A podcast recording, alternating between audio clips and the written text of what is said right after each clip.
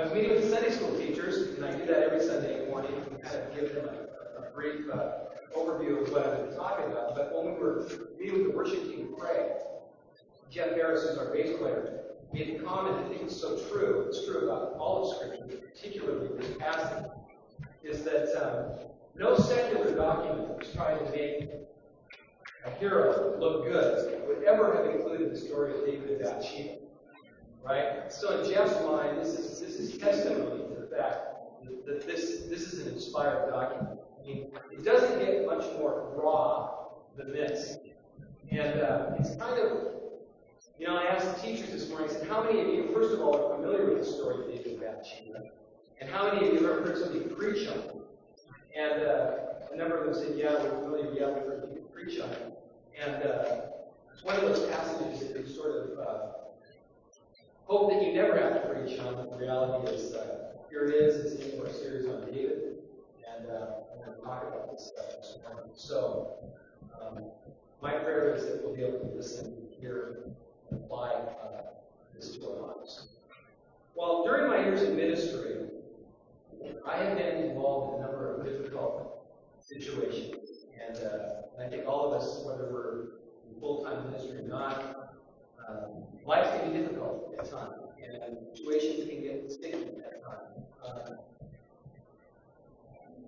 my first ministry, pastoral experience, was attempting to comfort a family of a 17-year-old Beaver high school girl who committed suicide um, one week after attending the young life camp that I was part of a number of years ago. Um, some of you may remember the story. It's very popular. Student body president Beaver High School, Christy Gayton was her name. Family didn't have any church affiliation. I was the closest thing to a pastor that they knew. And so I had to meet with them and uh, try to help them make sense of what had happened. And also ended up doing the funeral. Uh, one of the most difficult things I've ever done personally. Um, I sat with another family as their teenage daughter told them that she was addicted to drugs and alcohol and had nearly lost her life over the previous weekend. I've confronted sexual misconduct in a church. One of those things where you say, uh, God, I never signed up for that. I just wanted to preach and teach and have fun. And I've listened to a variety of people recount the events of their painful childhood and even their damaging childhoods. Stories of physical emotional abuse, um, a variety of things. One of the one of the burdens, I guess, of, of my, my job. And yet, at the same time, interestingly enough, it's an incredible privilege for me to be brought in on people's lives on that level. Most heart-wrenching and destructive events that I've ever witnessed over the years have been friends and colleagues have fallen into adulterous relationships. It keeps happening. And I bet if I were to poll you, and you were to talk about your families or your friends or people you work with, you would have stories to tell. I keep seeing people fall,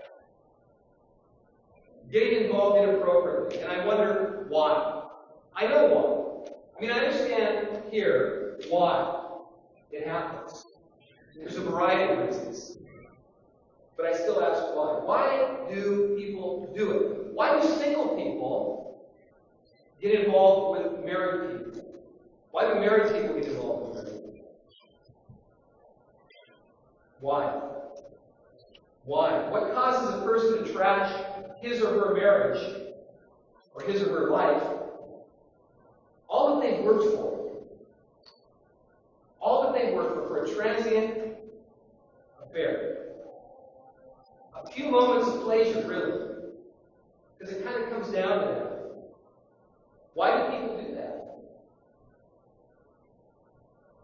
Not even godly leaders are exempt. In fact, I would suggest that godly leaders, spiritual leaders, are perhaps even more susceptible to sexual sin than. Take David, for example. We've been talking about him the last four weeks. Israel's hero. one of the greatest personalities in all of Scripture, the greatest king that Israel ever known, the man after God's own heart. Coming up, he fell for Uriah's pretty young wife, Bathsheba. You may know the story, you may not know the story. It's a long one. I'm going to try to encapsulate it. And in fact, if you're looking at the sermon notes this morning, you're going, how in the world is going to get through all this? I'm not. This is going to be a two-parter. Hopefully, we're doing that. Okay? Um, or maybe not. Um, but I hope it does. So, um, fear not. We'll get through this as well. But anyway, David. David the hero. He fell for this young woman, Bathsheba. I love the way this passage starts. It happened in the spring at the time when kings go off to war.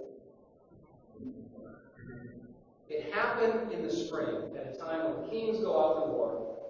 David was killing some time in Jerusalem. Deserved it.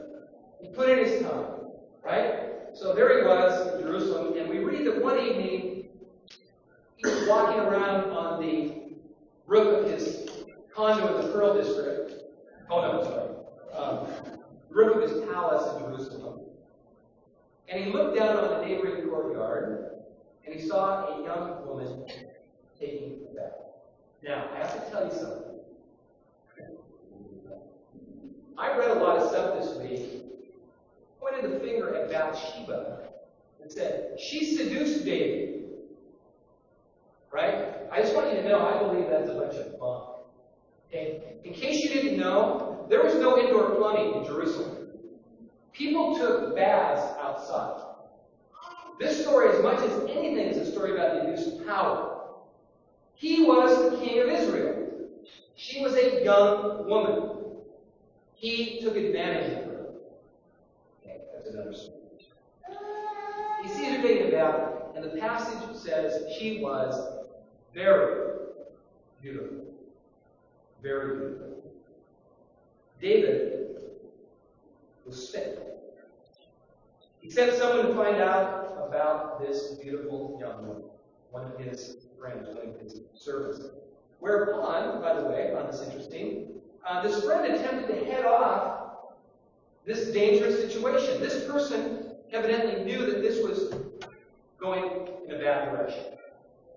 And so he says to David, Isn't this Bathsheba, the daughter of Eliam and the wife of Uriah the Hittite? She was a married woman, is what this guy was saying to David. And not only that, David, she's married to one of your old war buddies, Uriah. You did battle with him. He's a friend of yours. But David would not be denied. He sent messengers to get her. One poor choice led to the next. He slept with her, and later we're told that Bathsheba sent word to David. She was pregnant. David knew that he was in big trouble. Adultery was a serious sin in Israel, even for a king. In fact, it required death. But being a man of action, as we know David was, right? He devised a scheme to uh, divert the consequences of his affair. Tried to cover it up. He sent for Uriah, who was out fighting the war, hoping that while he came home to not nod, wink, wink, report on how the war effort was going, that David would simply send him home and say, you know, you've worked hard, Uriah, why don't you go home and be home? Hoping, of course, that he would sleep with her, she be already pregnant, so there would be no surprise. He was home after all. But it didn't happen. It didn't go that way. It says that Uriah slept at the entrance of the palace. He was a hardened, battle weary warrior. And there was no way, knowing that his men were sleeping in tents out on the battlefield, that he would sleep at home with his wife. So he slept in front of the palace. So, scheme number one didn't work for David. So he came up with another one. He invited to stay in Jerusalem for a few more days where he intended to wine and dine him. In fact, he intended to get him drunk. And at that point, he sent him home to be with Bathsheba and the third. But this plan didn't work either because Uriah was too committed as a soldier. So we read this one brief sentence in chapter 11. It says, Uriah did not go home. At this point, David has to be a little bit concerned, right? He can't get Uriah to do what he wants him to do, and so in desperation, he devises a final fatal scheme. He puts out a contract with Uriah's life. He orders General Joab to place Uriah in the front line of the fighting is knowing that if he does that, Uriah will be killed in the battle. Joab, the general, is no dummy. He says, This is way too obvious, and so what I'll do is I'll put him in another place where the fighting is more fierce. He's sure to die around himself. So obviously, exactly what happened. Uriah is killed. When the news reaches David, he muses, Ah, sword devours one as well as the other. In other words, such are the fortunes of the world. Doesn't seem to be overwhelmed guilt or remorse or sadness. Bathsheba hears about her husband's death, briefly mourns, and then she becomes David's wife and gives birth to a son. So David moves with inappropriate haste, thinking that the marriage would put a legal, perhaps moral end to the affair. But God knew what happened. And we read in this passage that God was displeased what David had done. Verse 27. God was displeased. God didn't like it. A year passed. A year passed. David deteriorated physically and emotionally. It's funny how secret sins do that to us, isn't it? Show. He later described his feelings in Psalm 32. This is what he said When I was silent, my bones wasted away through my groaning all day long. For day and night, your hand, O God, was heavy upon me. My strength was sapped as in the heat of sunlight. Anxiety, zapped energy, depression, deep. Well, try as we might, and some commentators, some biblical commentators try, there is no way to candy coat or to mitigate what David has done. There's no way you can justify what he's done. This man, after God's own heart, hear the irony here, has become a seducer, an adulterer, a liar, and a murderer. Israel's ruler is now ruled by sin. He discovered the truth that St. Augustine later articulated, and I think this is an interesting quote. The punishment for sin is sin. The punishment for sin is sin. In other words, the more we delve in, right, the more corrupt we become, the more screwed up we are, the worse it gets. It's a cycle, it's a vicious cycle. Well, eventually David owns up to what he's done. Through the prophet Nathan, in a parable about a rich man who sees another man's pet lamb, David is brought face to face with his sin. Buries his face in his hands, he cries out, I have sinned against the Lord. Nathan replies, But the Lord has taken away your sin. You're not going to. To David's credit, doesn't try to justify himself, doesn't offer excuses. He acknowledges what he's done, God forgives him. David would write later in Psalm 32 God, I acknowledge my sin and I did not cover up my iniquity.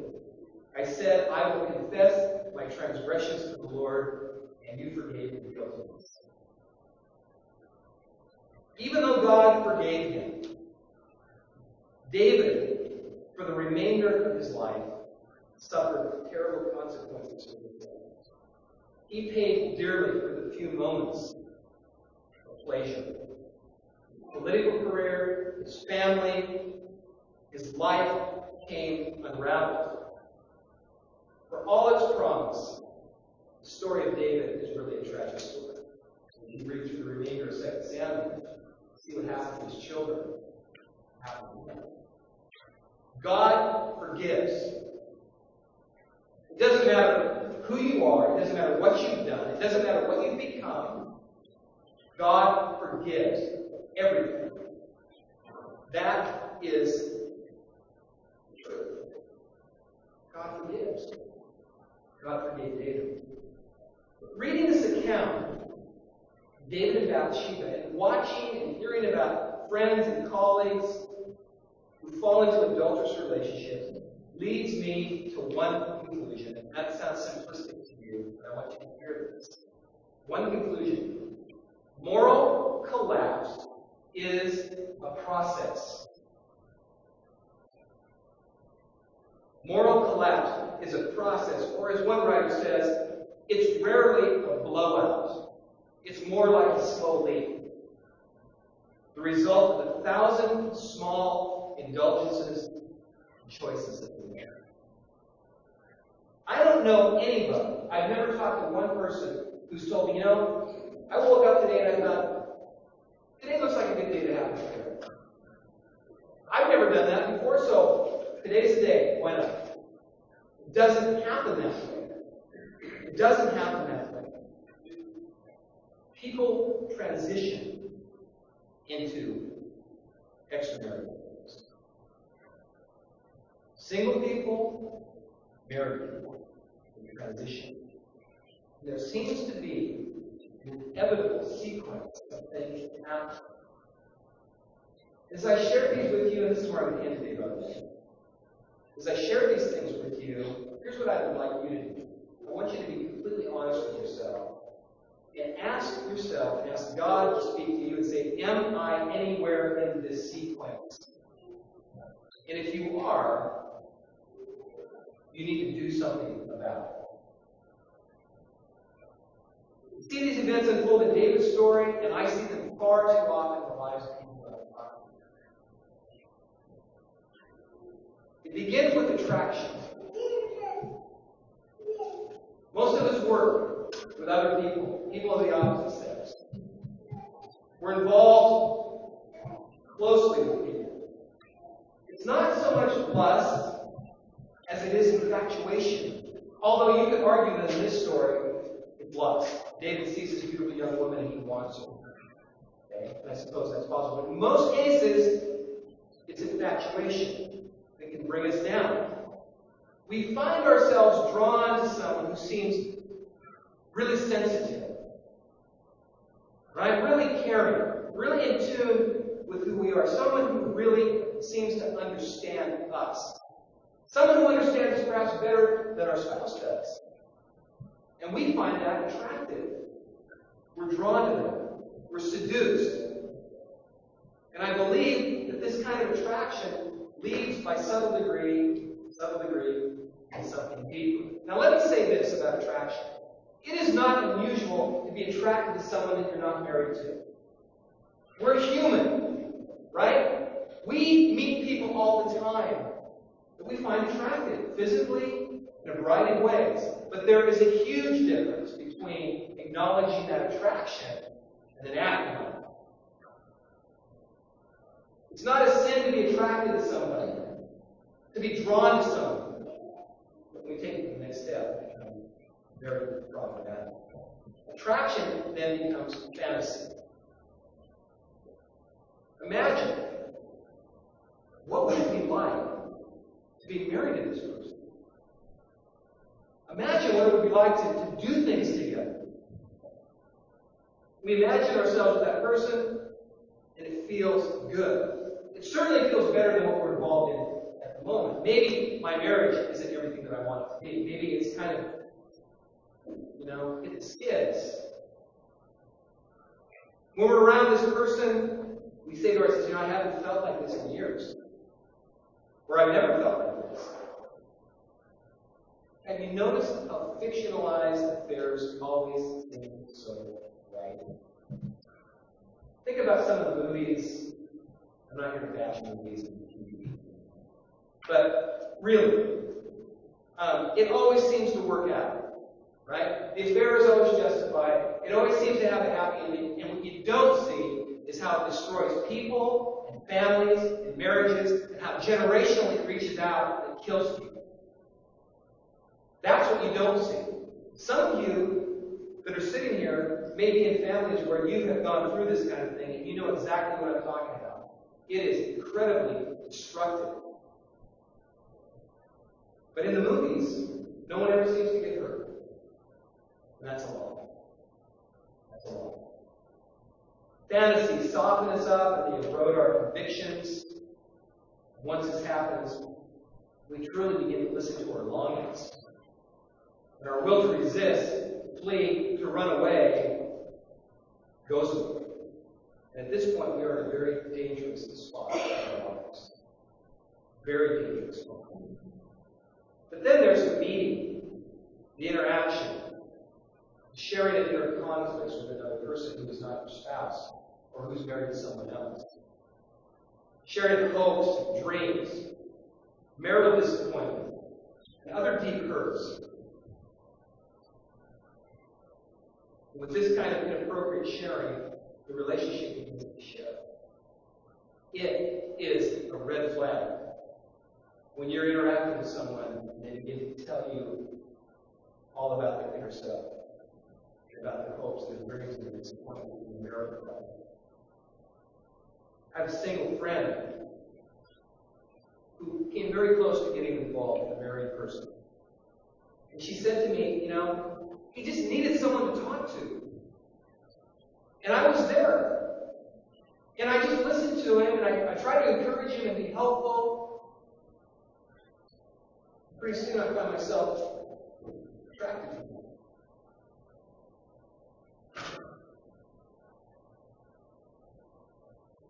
Attraction becomes a need for love. And then it becomes a need for physical contact. Yielding. Like someone reminded me this morning, at this point, bit by bit, we've gotten to this point, and so when it comes to the time to act on all these feelings, you hardly know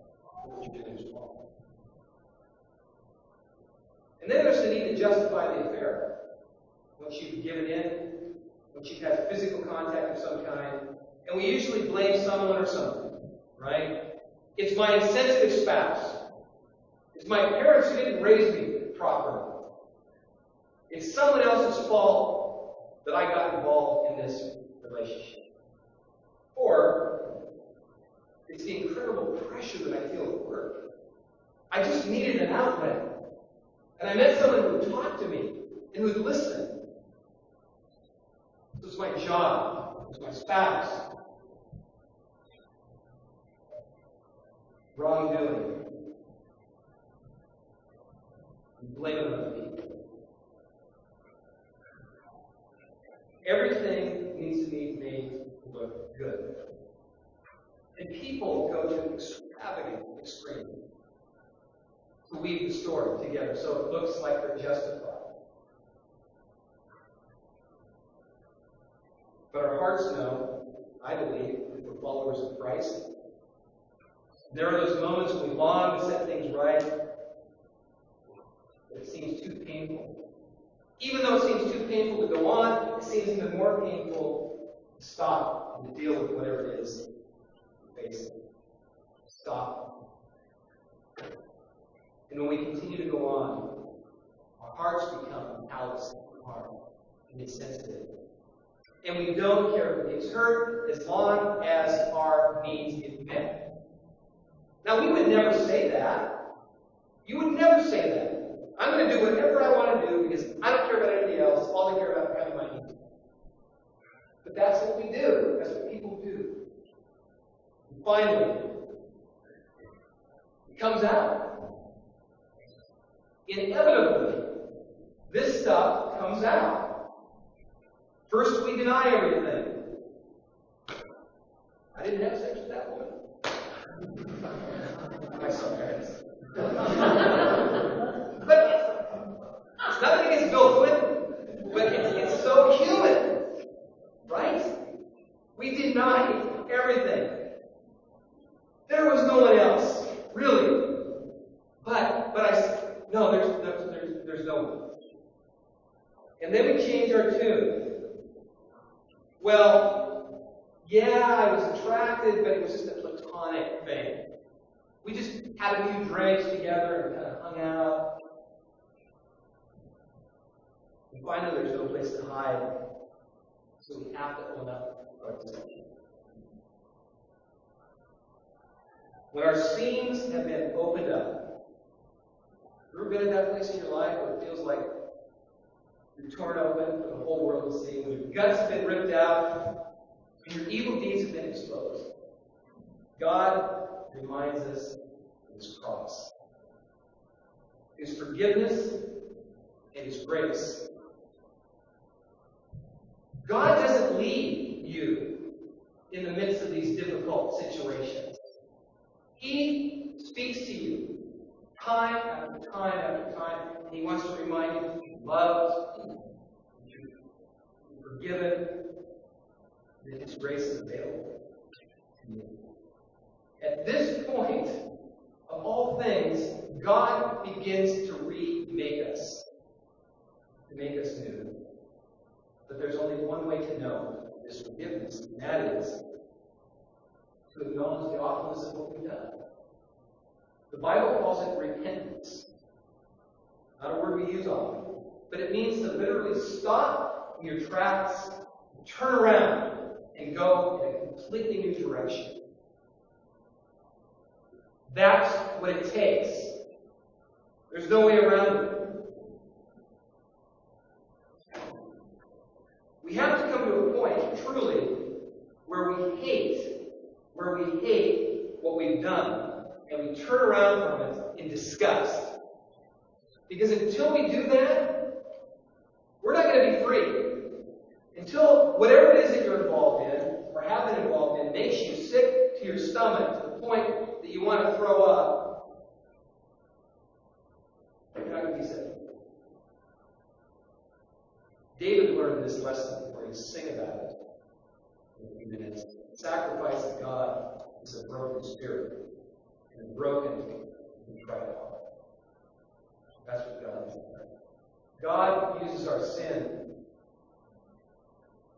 and I don't know how He does this, to awaken our need for His grace. He softens us and makes us more susceptible to His shaping in our lives than we've ever been before. When we fall, we discover at some point that we have fallen into His arms. God takes everything, takes the worst of us, and He redeems it, and He uses it, and He changes us, and He makes us new people.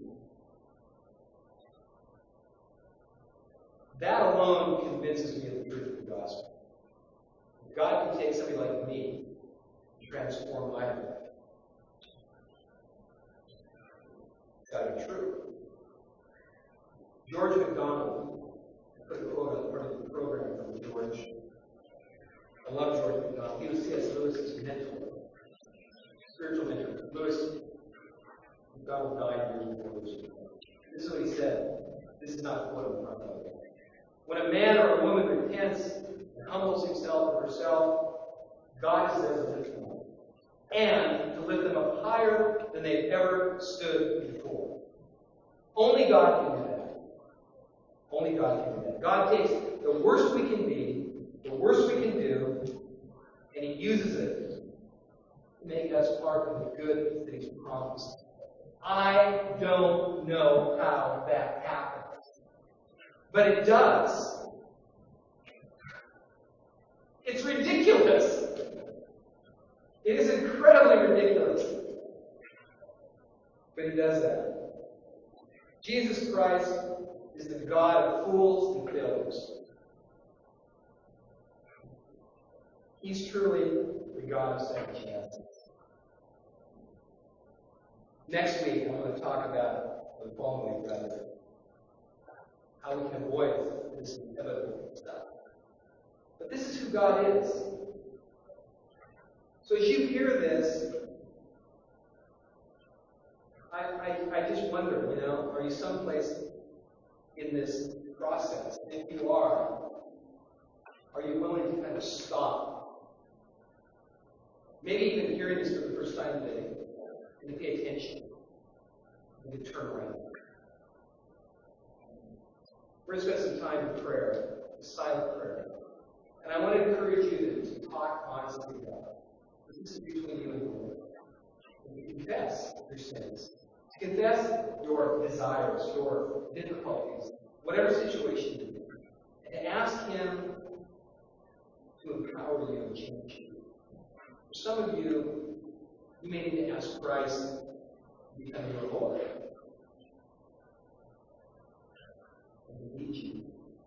But let's pray silently together. Confess your sins to God. He knows you, He loves you, He wants you.